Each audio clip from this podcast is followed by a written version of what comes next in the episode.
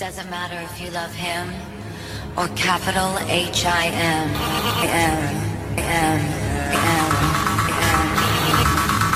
Just put your paws up, cause you were born this way, baby. You are listening to Twin Cities Pride Amplified on AM 950, the progressive voice of Minnesota. I'm your host, Andy Otto, the executive director of Twin Cities Pride, and I want to welcome you to the show where we're talking about all things Twin Cities Pride, current LGBTQIA topics, and living our most authentic queer life here in Minnesota. I am joined today by my co host and assistant of everything, Rena Heisel. Good, good afternoon, Rena. How are you? Oh, I am very well. How are you? I'm good. Good, good. I am very excited to be here today and for this show because we're going to be talking legislative preview um, with the Minnesota legislative session just a few weeks out. We thought it would be great to talk to Kat Rohn from Outfront Minnesota, the executive director of Outfront, I might add. Um, Outfront is certainly one of the state's most recognizable LGBTQ plus IA organizations uh, in the state yeah. and um, probably one of the best resources for people to reach out to for information. Yeah, 100%.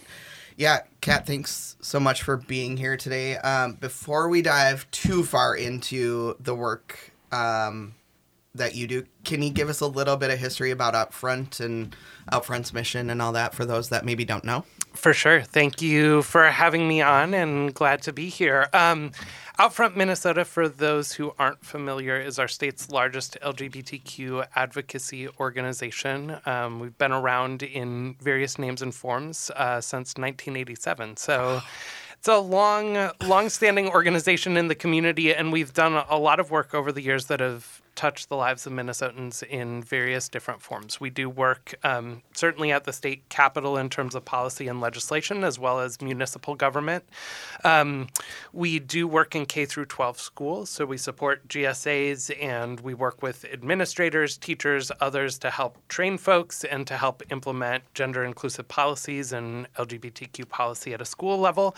And then we have a longstanding anti-violence program that helps respond to victims of violence and discrimination in community. So, do a lot of work in a lot of different frames. I like to talk about it as kind of trying to hit um, every one of the aspects that hit our lives, you know, from policy to culture to that sort of direct service experience that folks may sometimes need in community. Yeah, you have an a- anti violence hotline. Yep. That's available on your website for people to dial in who maybe are a little afraid to report or do things like that, and they can call in and, and chat with you all yeah, it's, yeah, it's... and get resources or get connected mm-hmm. to other community organizations who are doing this work. Um, yeah, we we see ourselves as being a resource for anybody within Minnesota's LGBTQ community, and you know, serve the full state. For sure. So, to to back a little bit up, you are like me, newer to the role. I don't know what made us jump into these roles, but here we are. So you came you're a little over a year if i remember correctly so yep. what's what's your background where'd you come from yeah so i grew up in minnesota um, i lived in northfield as a kid so spent a lot of my childhood in minnesota and then moved down to iowa and then came back home to Minnesota.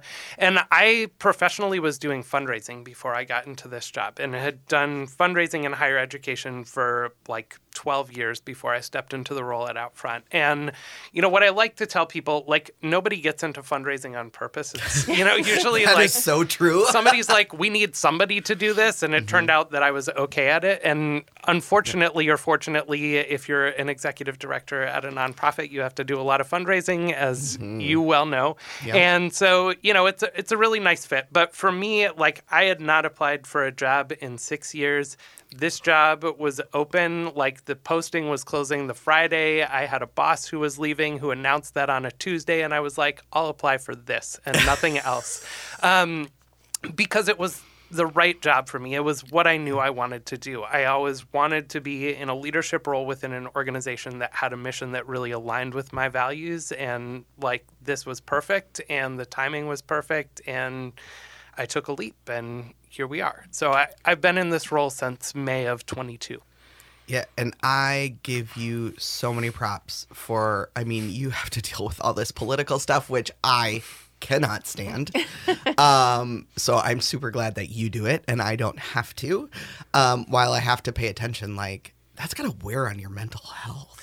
Yeah, you know, I think you know politics. Uh, you know, like I shared, I think for me, like I've always had to pay attention to politics as a trans person, unfortunately. Um, mm-hmm. Um, and the reality is, when you make it your work, then you're just in it as your job, and you can clock out at the end of the day in a different way and say, "Yeah, I did my part. I'm engaged in this." Um, for me, it's always been something that I've been involved in, and so being able to step into it in a professional role gives me a chance to leverage my knowledge about it and my passion for it to hopefully do some good for folks and advance things here in Minnesota but I think, you know, balance is important and politics is a grind and it's tough and we're in a really tough national landscape and so you know it's important to give yourself some permission to step back sometimes whether you're in a role like ours or whether you're just a member of the community and remind yourself that like our lives aren't defined by legislation mm-hmm. um, it's important, it's vital, we have to be engaged in it, but there's so many other aspects to our lives and our community that are outside of that space. So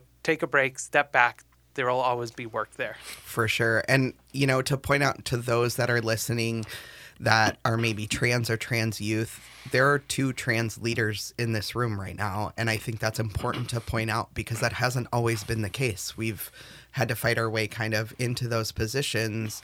And you know, it just to me it shows how much the community needs to grow and continue to grow and we give a little bit of different perspective than some other folks. Yeah, I mean, I think you know it's it's noteworthy, and I was at a gathering of national leaders um, sort of tail end of last year, and folks were reflecting on the composition of the room and the number of BIPOC leaders, the number of trans leaders mm-hmm. who are sitting in movement spaces in the LGBTQ movement and other progressive movements is a total sea change from even five to 10 years ago. Mm-hmm. Um, and, you know, while representation alone doesn't change anything, representation is a step towards bringing in greater perspectives. You know, just like we had a historically diverse legislature um, mm-hmm. this last year that was elected when you have leadership that represents a broader spectrum of what the community is and what community experiences are, you're going to have more reflective leadership decisions. And so,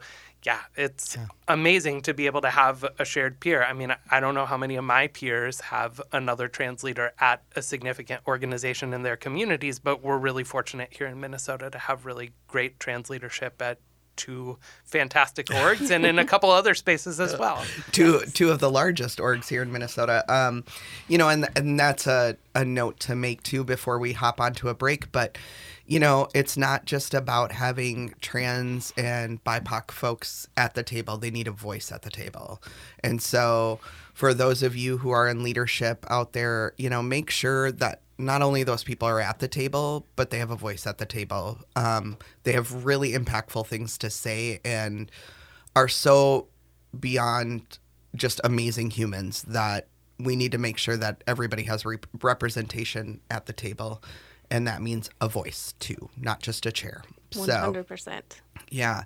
So we're going to take a quick break, but stay listening because when we come back, we're going to talk about what to expect in the 2024 legislative session here in Minnesota and even, unfortunately, countrywide from Outfront's executive director, Kat Rohn.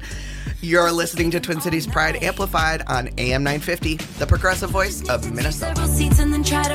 Peace and control your urges to scream about all the people you hate.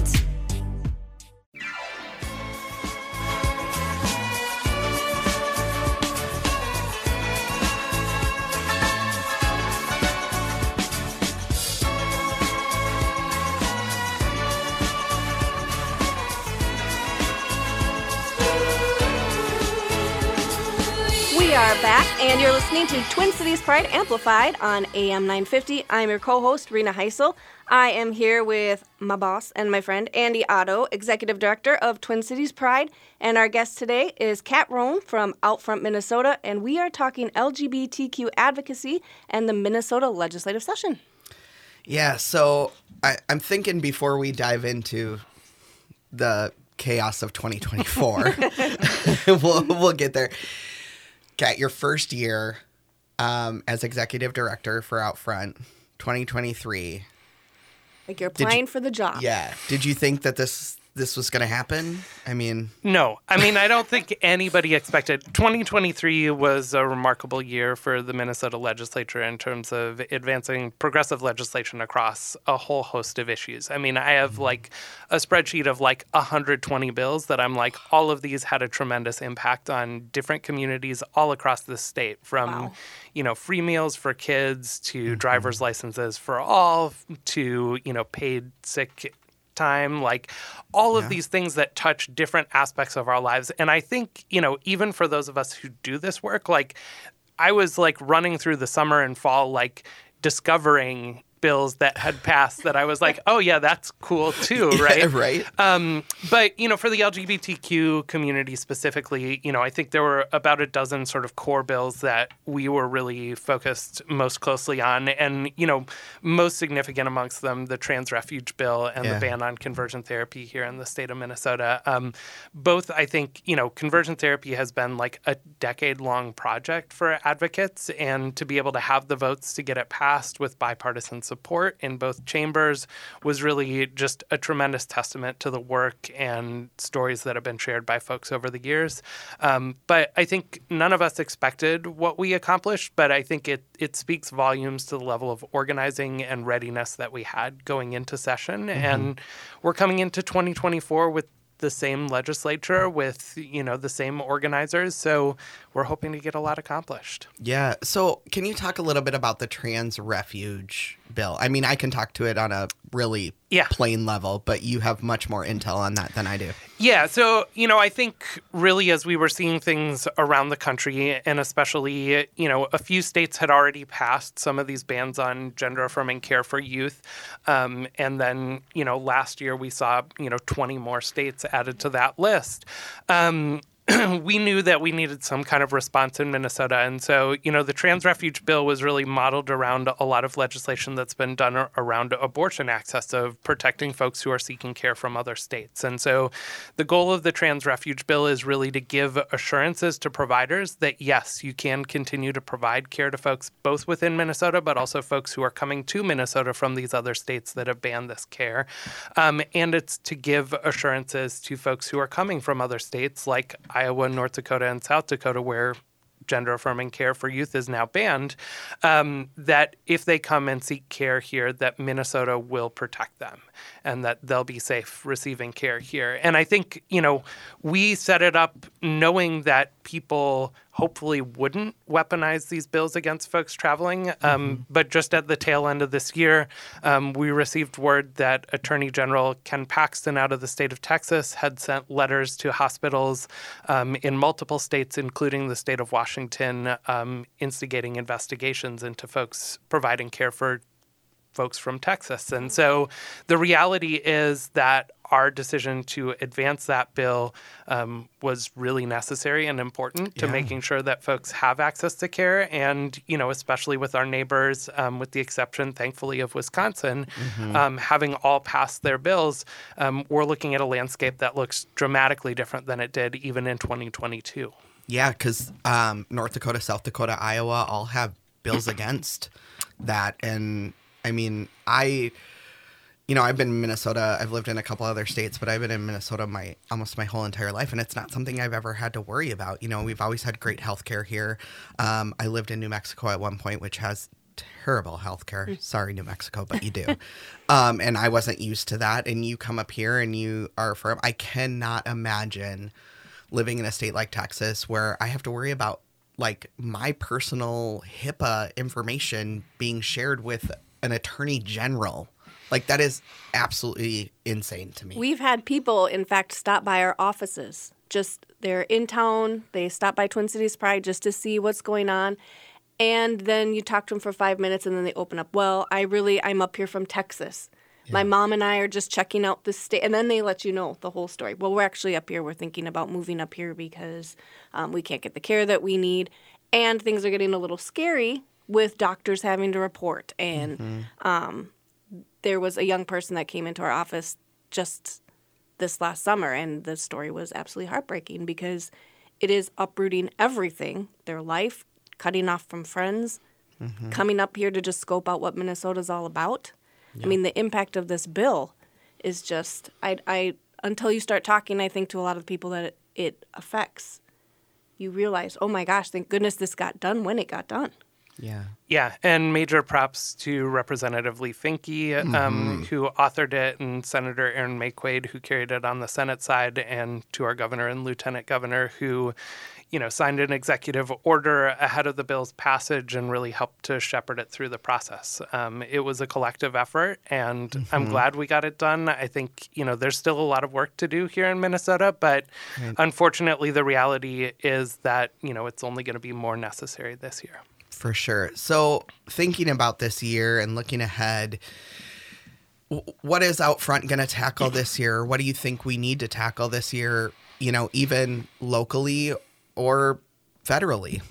I mean, I know there's a big, big hill to climb. Yeah, so uh, I think there's kind of multiple layers. Here in Minnesota, I think we're focused on kind of two things broadly. One is uh, kind of continuing the work around gender affirming care here in the state. I think one of the things that we knew well going into 2023, but you know, passing the trans refuge bill only makes the need more pressing is to say like we've promised folks that Minnesota will be a place where you can get care and can take care of you. We actually need to continue to deliver on that promise, both for folks from out of state and for folks in state who have had to deal with long wait times. And you know especially if you live in greater minnesota it's still a big challenge to find competent providers to get access to care. Um, so we're going to do a couple pushes around a few different bills that will touch on that hopefully expand some um, and clarify some health insurance coverage for folks um, as well as just you know trying to more broadly get funding out to get doctors trained in and things like that.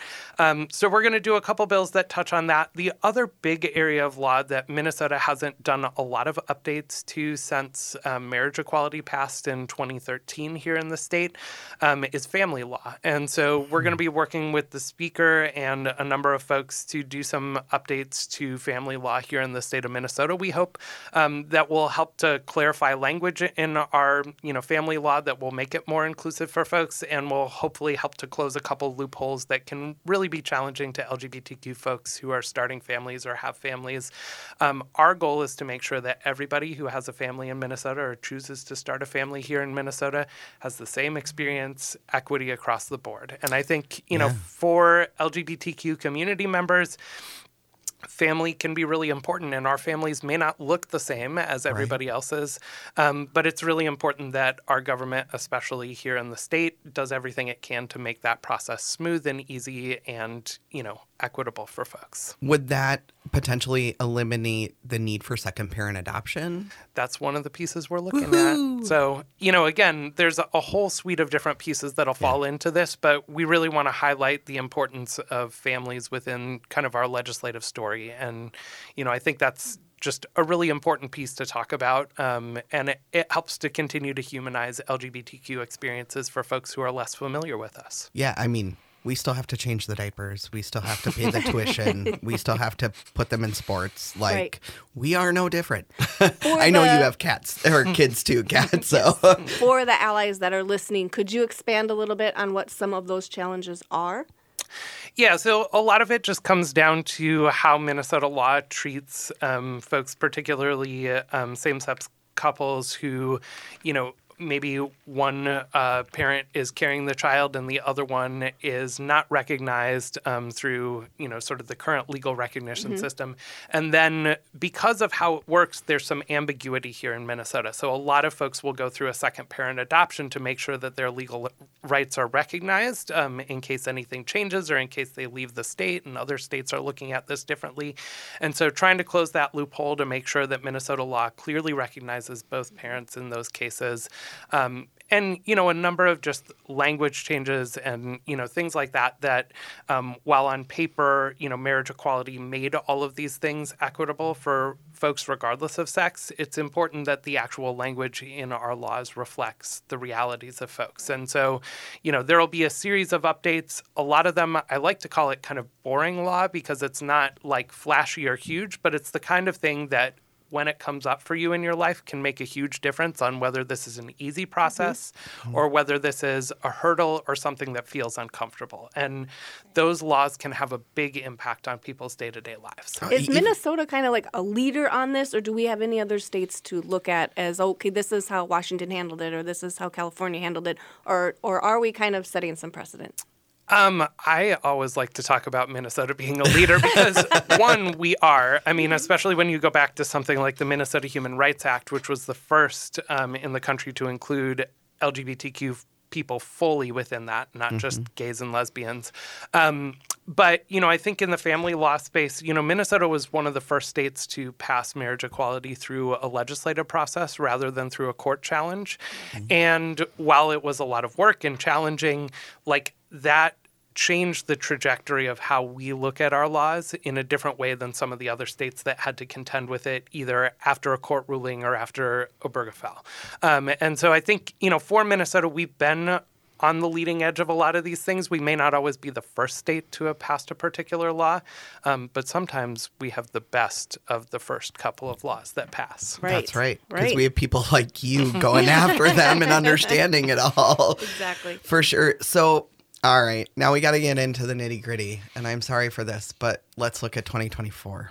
Yeah. Um, nationally, nationally because I think right? that that scares a lot of people. Mm-hmm. I mean it, and and the uncertainty of, you know, voting and looking at that and why it's so important, and even for our allies, you know, when I talk to my parents about you know, voting and things like that, it's different for our community than it is for someone who is heterosexual, right? Like 100%. it's different.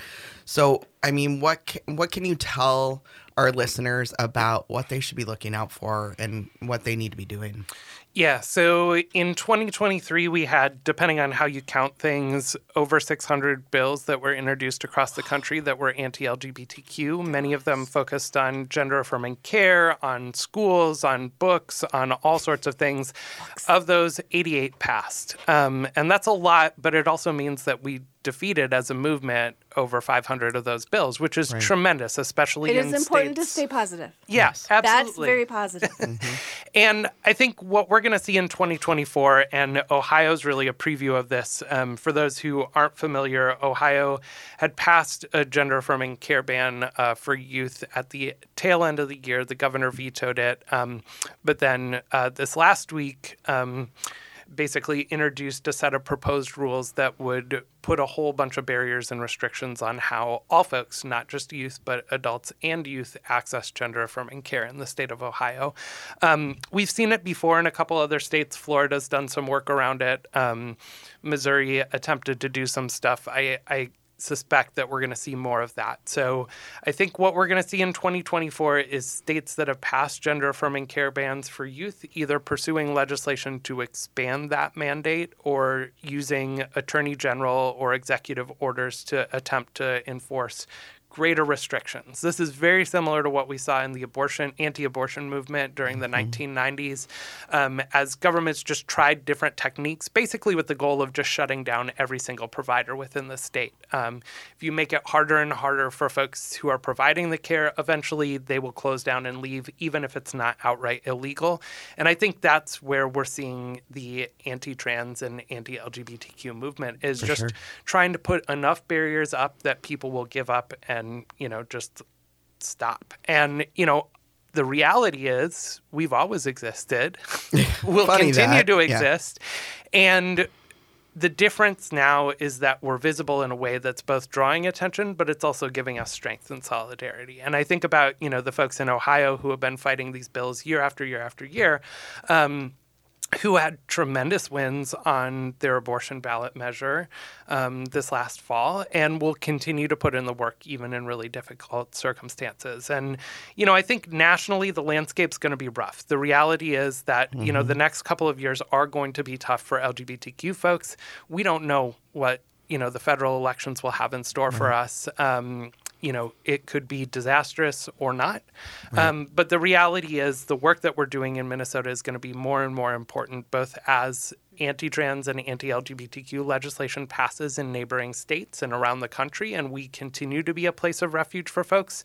Um, but also, um, one of the things that I talk a lot about with my colleagues across the movement is how being a beacon of being able to pass good legislation and being able to create community and visibility and support at all levels, both you know politically but also on a community level um, how that gives people hope in this space. And i think you know we're all feeling uncertain about 2024 i don't have great predictions but i think when you have hope you get engaged because you believe not just in your future but in the future of the folks around you. And when you do that you put in the work. You show up to things, you Yep. vote, you get engaged with folks, you show up at the Capitol, you show up at those community events, you gather people together for coffee and you talk about these issues. And that's how this stuff moves forward.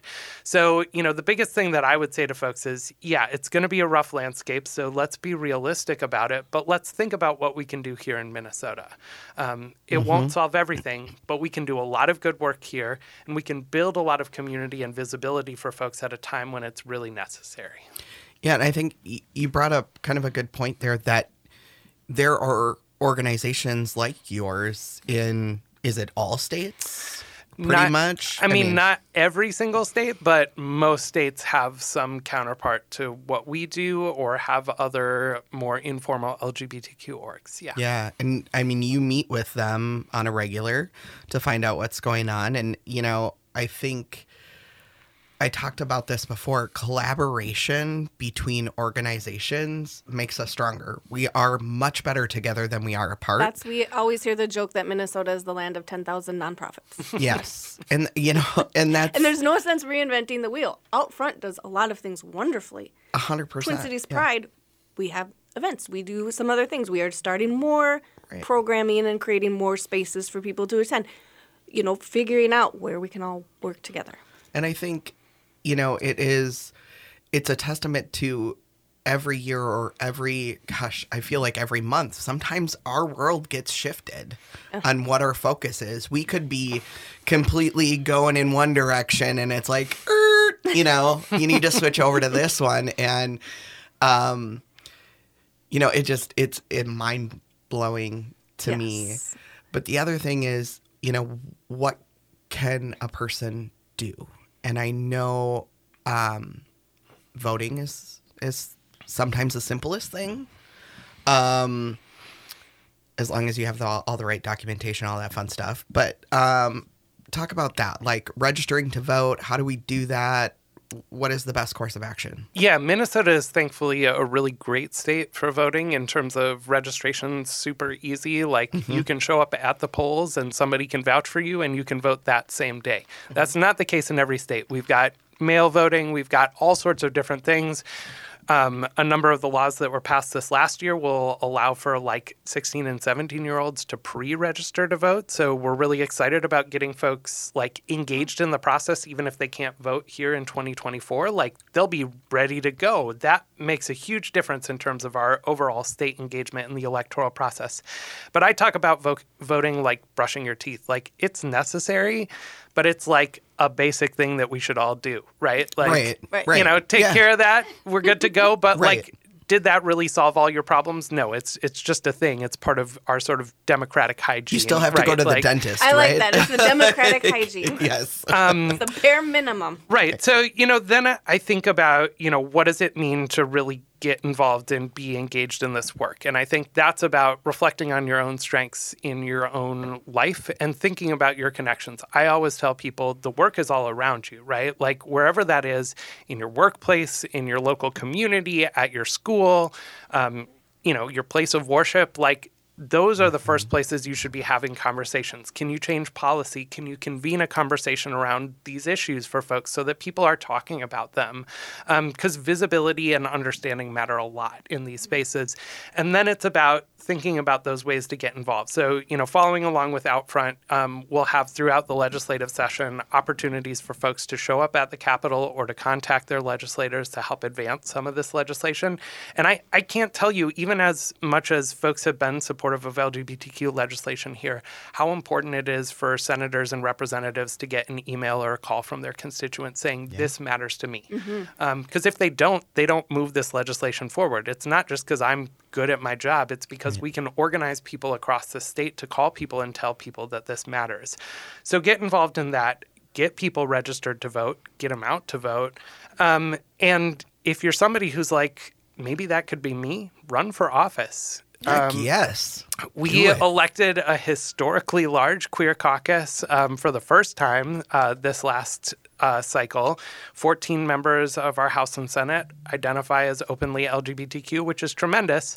Yeah. Why not add a few more? Um, and at a local level, we've had you know wins for LGBTQ folks both within the Twin Cities metro and Greater Minnesota. For the first time ever, we have a trans representative in a city council outside of the metro area, which is phenomenal. I know. It's crazy. Um, so getting involved in all those spaces, if that's where you're at, and Yep. not everybody should or will want to run for office, but then thinking about like what can you do, whether that's you know organizing a local community pride or just having that kitchen table conversation with your friends and saying like, hey, are you hearing this stuff about you know these anti-trans bills across the country? How you feeling about that? Um, because at the end of the day, that's how we start to make culture change happen. Is at that local level. Policy is one thing, and it's important, and it's what I do. Um, but until we get to culture change, we're going to keep fighting these battles at the legislature. hundred percent. So it's the easiest way for people to to figure out maybe what they can do or what they need to do on your website, your social. What's the best way to go about it? Any all of the above, sign up for the mailing list, Yeah. um, and we'll send out updates throughout session. Our socials will be full of updates as bills start to move, and session kicks off in February. So you got a month to sign up. Hey, there you go. And it's outfront.org. Yep. Perfect. See, at least I remembered that correctly, right? I, I do so many websites that sometimes it's out there. Um, and I I do want to point out that Outfront is a nonprofit, right? And and that's important to say because those of us that are nonprofit, sometimes I think folks forget that we depend on those donations, we depend on those sponsorships to keep the work going. And so, and I want to bring that up for you is that, you know what, Outfront can't do this work without the don- donations and sponsorship. None of us can. And so, um, can they donate on your website if that's Yeah, absolutely. And I, you know, I would just reiterate like LGBTQ causes have been historically underfunded um, by philanthropy. Here in Minnesota, we're really fortunate that folks are stepping up in lots of ways, but this is a time when clearly LGBTQ rights issues are under attack from multiple angles. And so having the resources to be able to both do the work that we do at the legislature, but do that work throughout the state and in schools and responding to violence is really critical to making sure that Minnesota's LGBTQ community is getting the support it needs. Our helpline went from like 800 or so calls um, in 2022 to like more than two and a half times that this last year. Um, Wow. And that's in part because of just the national landscape and folks who were inquiring about you know coming to Minnesota to seek care, um, but it's partly just because there's been this uptick in both rhetoric that's harmful to community acts of violence unfortunately but also you know just this sense of uncertainty that folks are feeling. And so i think honoring that and recognizing that this is really important work in this moment. And i hope someday that i can work myself out of a job here but the reality is for equity organizations there's always going to be work to be done um, because people need to learn and hear about and engage with our community stories and we need legislation and policy across the board that's going to reflect and protect our lives Yeah, my vision is that you and I work ourselves out of a job and we're, you know, chilling on a beach somewhere, relaxing during retirement. We'll see if that works. but with that, I um we're out of time already and need to take another break. So stay tuned because when we come back, we'll talk um, ways that you, all of our listeners, um, to get involved and yeah, there's lots of stuff to do. So you're listening to Twin Cities Pride Amplified on AM 950, the progressive voice of Minnesota. Taking shots at me like it's Patron, and I'm just like, damn. It's 7 a.m.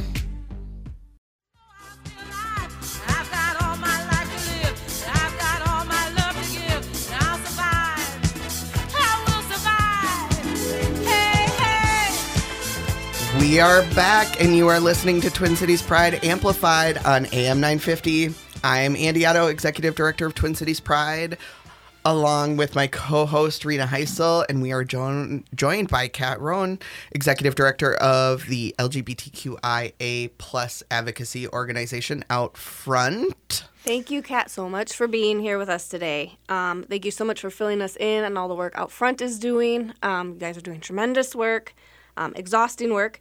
And we've talked a little bit about how people can get involved, but um, are there any particular events or anything coming up that um, you might want to let people know about?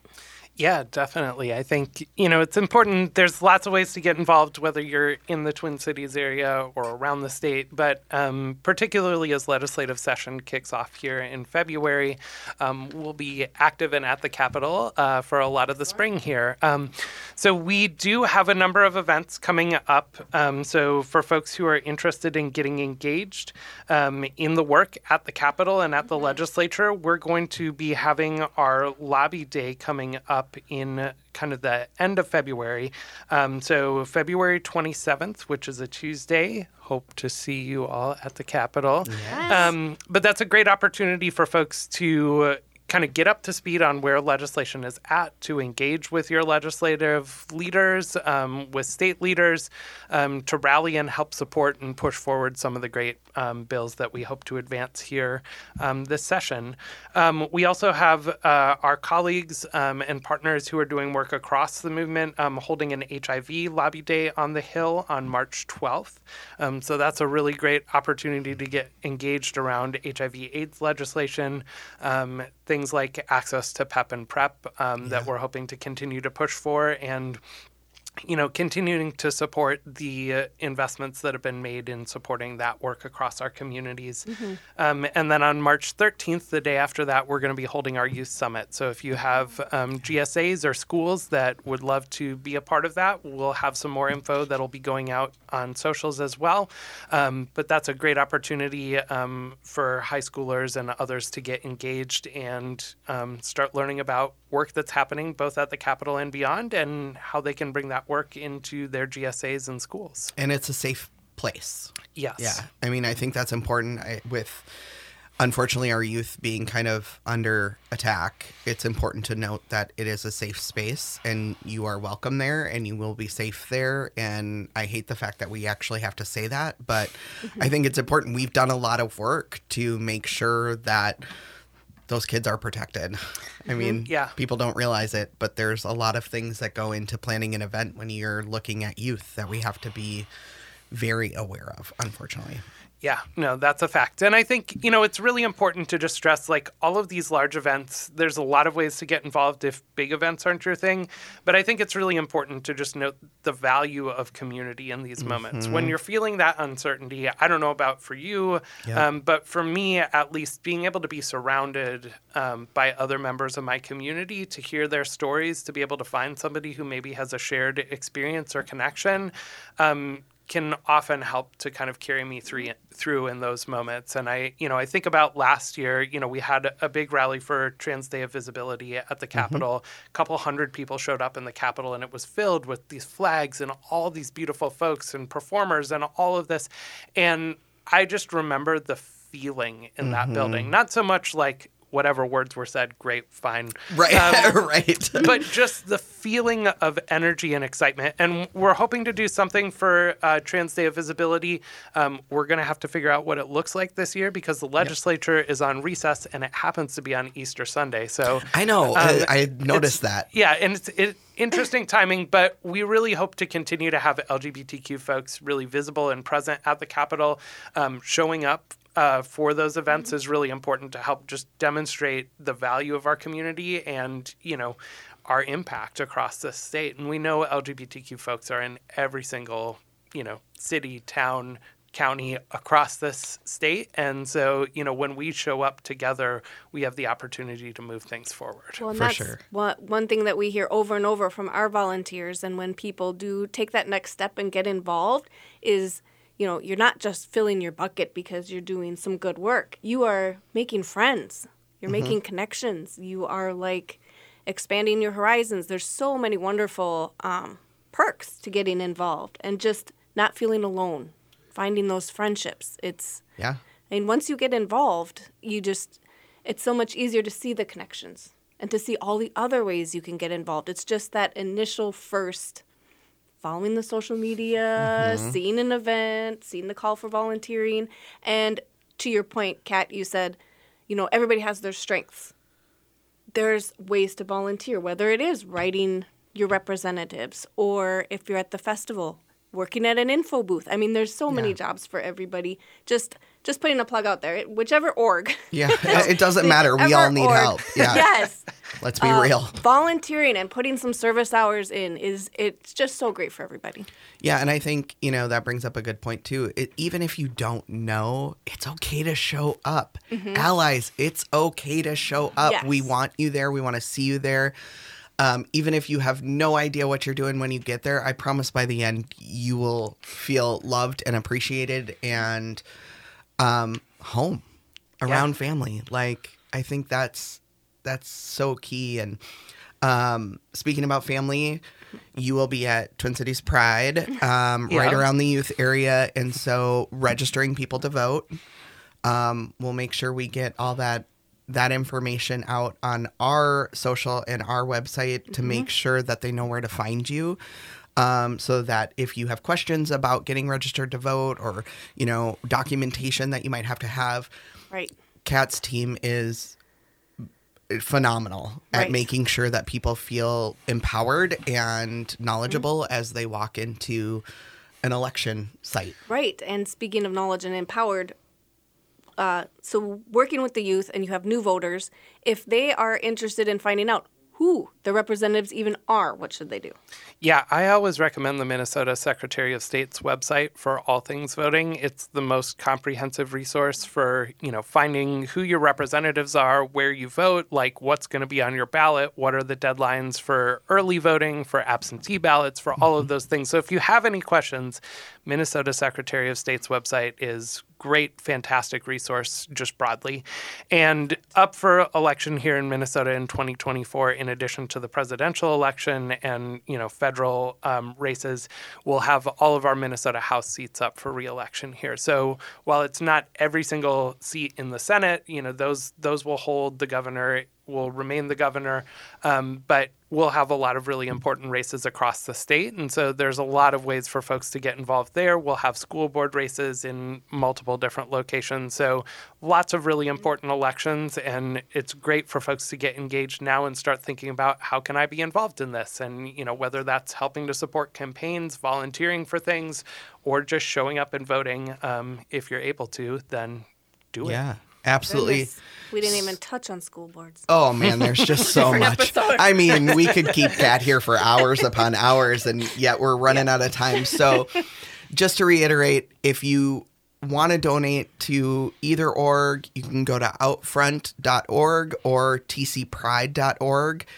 You can look on both websites as uh, volunteer opportunities, donations. We cannot do this work without our community, including our allies. And I say that every single 100%. time because allies are beyond important um, for us to continue to push ahead and, and keep the conversation going and hopefully run Kat and I out of a job. Yeah, Right? and I think you know one of the important things to touch on with allies too is that LGBTQ issues touch on folks who are not LGBTQ, just like issues of bodily autonomy affect all of us, regardless of our needs, you know, around reproductive care. When we make a state that is more equitable for all, that's more inclusive for all, it's better for everyone, not just LGBTQ folks. and you know, I too you help one minority group, you're gonna help another. Like Mm-hmm. it's that you know that simple. And so yeah, I mean, gosh, it touches everyone. Don't think it doesn't because it does. Yeah. So And allies, don't be afraid to take the leap and get involved. Speaking as an ally myself, I I try. I find the more I became engaged, the more questions I asked, as stupid as some of them were. Like, we still love you. thank you. Thank, but I, you know, and I think that there may be some hesitancy out there, but the truth is, um, if you're coming from a good place, it will be recognized. And every now and then you may stick your foot in your mouth and someone's gonna like, well, actually, maybe, you know, and you brush it off, you dust it off, you you keep moving forward. Right. I mean, So, not to cut you off, No, but just go, like go, that, we are so out of Oh my time. gosh, yeah, we are. And so, thank you for joining today and listening to Twin Cities Pride Amplified. Thank you so much, Kat, for Yes, coming thank in you, Kat. and chatting with us and Rena. And uh, we'll be back next Saturday afternoon at 3 p.m. right here on AM 950 to dig- discuss year-round programming at T- Twin Cities Pride and the new initiatives. So please join us next Saturday. Thank you for being with us this afternoon. Please take care of one each other, each other all year long. when I was young, we're all superstars.